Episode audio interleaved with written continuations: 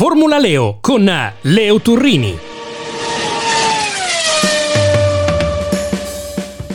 Allora, benvenuti a quello che vorrebbe essere un podcast, come dicono quelli bravi. Io mi chiamo Leo Turrini, l'idea è quella di trovarci per ognuno dei Gran Premi di Formula 1 che mancano al termine della stagione, prima e dopo la corsa, per raccontarci qualcosa che spero possa interessarvi. Immagino sappiate che si ricomincia dal Belgio, Spa Francorchamps è a mio parere il più bel circuito tra tutti quelli conosciuti nella storia dell'automobilismo. Dobbiamo però innanzitutto augurarci che stavolta si corra perché un anno fa di fatto tutto venne azzerato da un nubifragio infinito, in pratica la vittoria fu assegnata a tavolino a Max Verstappen e curiosità interessante, addirittura venne assegnato il giro più veloce, una cosa storica, sapete a chi? Al russo Mazepin.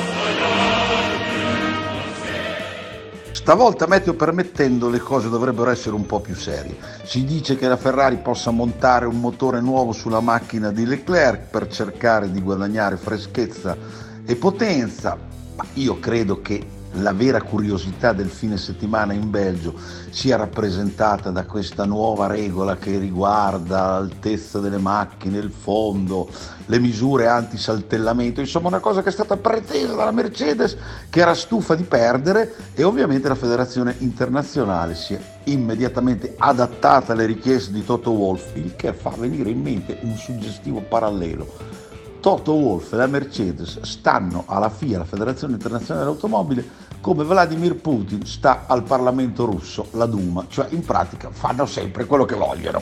Voto Antonio, voto Antonio, voto Antonio, voto Antonio, voto Antonio. Infine, infine, infine, eh beh, insomma, io sono stato tantissime volte sulle Ardenne, vi ho detto quello che penso di questa pista meravigliosa e lasciatemi allora evocare i due piloti più grandi da me ammirati su quel tracciato. Uno indiscutibilmente è Schumi, era nato lì vicino a Kerpen, andava a vedere correre Senna attaccandosi alle reti quando era ragazzino. Gli ho visto fare delle cose assolutamente sensazionali a Spa. E l'altro, beh, The Master of Spa, Kimi Raikkonen, che è recentissimamente tornato alle gare, pensate un po' in Formula NASCAR negli Stati Uniti e che si è concesso tra tante imprese in Belgio anche il lusso di vincere con la peggior Ferrari forse di tutti i tempi, sicuramente degli ultimi vent'anni, la macchina del 2009, nonostante i limiti di quella vettura, il finlandese volante si impose in maniera trionfale. Eh, vediamo se in questo fine settimana Leclerc e Sainz saranno all'altezza di cotanti predecessori.